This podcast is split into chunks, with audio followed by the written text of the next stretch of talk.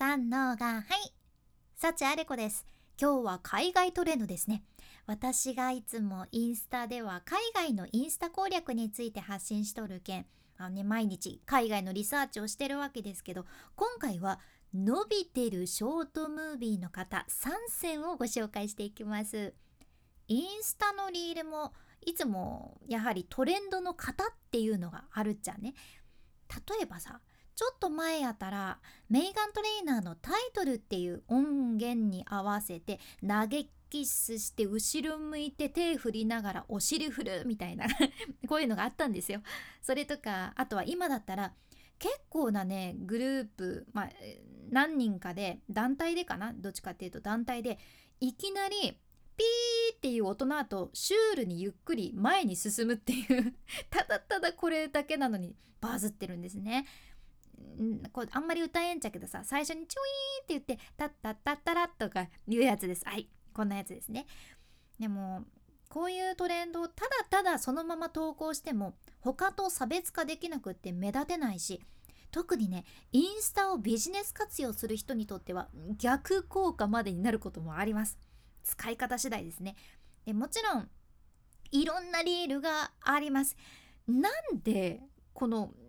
一つのお花をただただ普通に撮ってるのがこんなにバズってるんやとかなんでおばあちゃんがこっちを向いて普通になんかシュールな顔をしてるだけのリールがなんでこんなにバズってんだとかこっちはめちゃめちゃ制作時間かかとるんぞとかね いろいろあるけど基本的にね基本的にはリールに限らずコンテンツ作りにおいて感情と結びつける感情と結びつけるってことがすっごく大事です。相手の感情を動かすぐらいのものを作ってそれで初めて相手に覚えてもらえるわけやし相手から信頼してもらえるわけですよ。これインスタではめっちゃ大事ね。ってことで海外のリールでもこれはかなり感情とうまく結びつけてて伸びてるなーっていうそんなリールの方を今日は3つ一緒にチェックしていきましょう。あちなみに今回顔を出して撮影するリールの方をシェアするんやけどもちろんね顔を出さずともテキストとか他の映像を使ったりとかイラストを使ったりとか応用できるけん是非参考にされてみてください。ではまず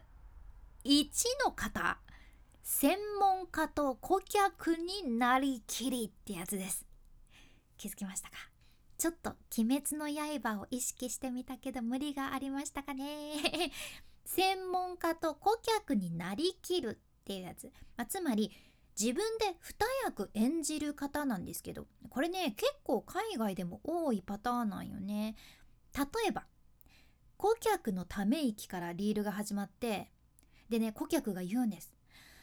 動画を撮ろうと思うんですけどカメラが前にあるとなんかなんか緊張しちゃうんです。ってね。顧客が言うんです緊張してる感じで。でそしたら次自分は専門家になりきって。というかまあ顧客と専門家は別々に動画を撮影して後からつなげるパターンなんやけどその後専門家が言うんですね。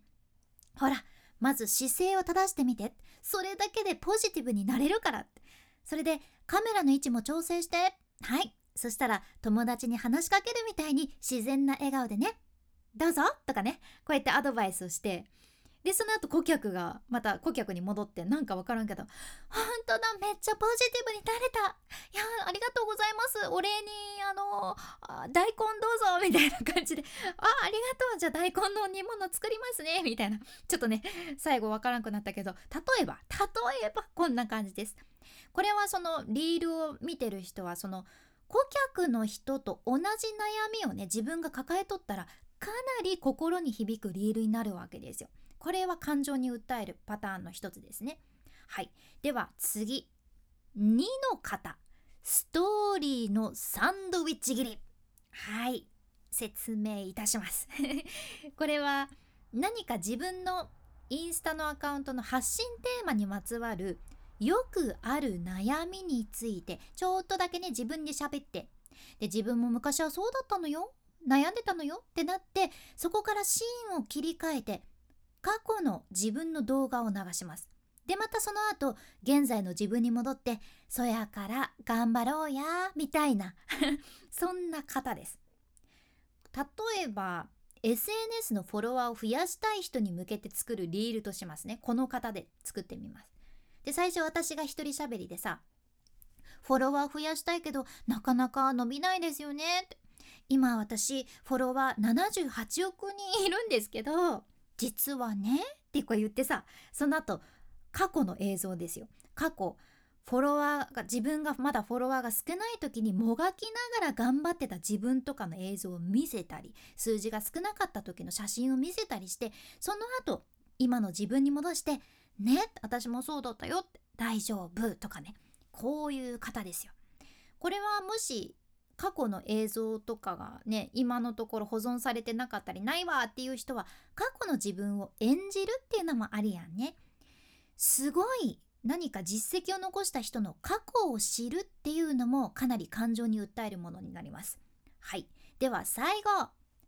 3の方。Vlog の舞。もう言いたいだけになっとるけど、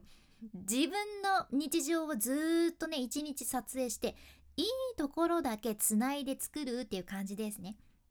まあ普通に Vlog と一緒なんやけど、大事なのはそこに自分の音声を後から吹き込んだりあとテキストをつけたりして自分のリアルなものを見せたりそれから見る人の感情に訴えるものを作るっていうことです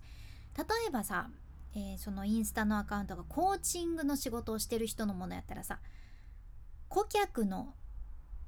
人との一日っていうのを撮影しますずっとカメラ回してさそしたら顧客の表情の変化が分かる感じのリールを作ることができるわけですね。コーチングすることで相手がどんどん元気になるというかさ何かこうモチベーションがちゃんと高まってきてあやる気になったぞみたいなそんなリールを作ることができるわけですよ。でとにかくこの3つ目もそうやけど今回ご紹介したもの含めて全部重要なのは自分の発信テーマと必ず関連づけるってことですね。こうしないとそのリールが例えばね伸びてバズったとしてもフォロワーにはつながらないってことです。はいご紹介してきたのは伸びてるショートムービーの方参戦1の方専門家と顧客になりきり2の方ストーリーのサンドウィッチ切りで3の方。Vlog の舞でした、まあ、ぜひ参考にされてみてください。さて、まあ、ここからちょっとね雑談に入るんやけど。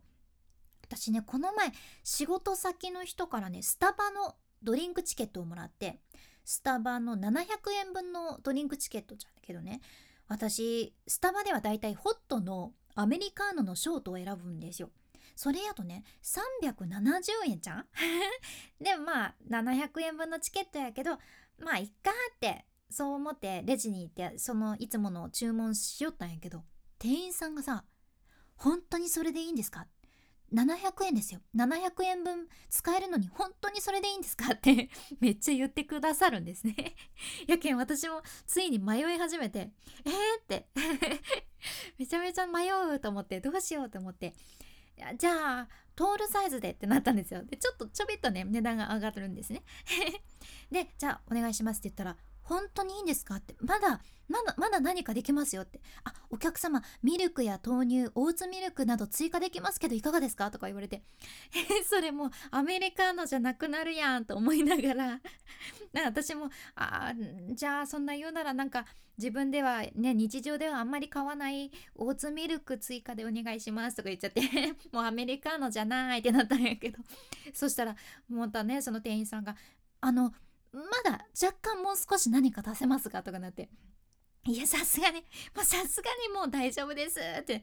誘惑しないでくださいってなって、注文が無事に終わりました。いや大変。これ700円ってさ、ギフトでよくあるんやけど、スタバ。すっごいありがたいけど、なんとも言い難い値段でね、難しいじゃんね。使い切りたいけど、使い切れる気がしないという。あなたはどうかいな700円分ちょっきり使ったことあるっていう人おるんかな？おる人はいや神レベルですよ。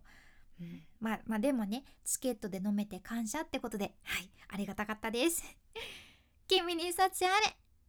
ではまた。博多弁の幸あれ子でした。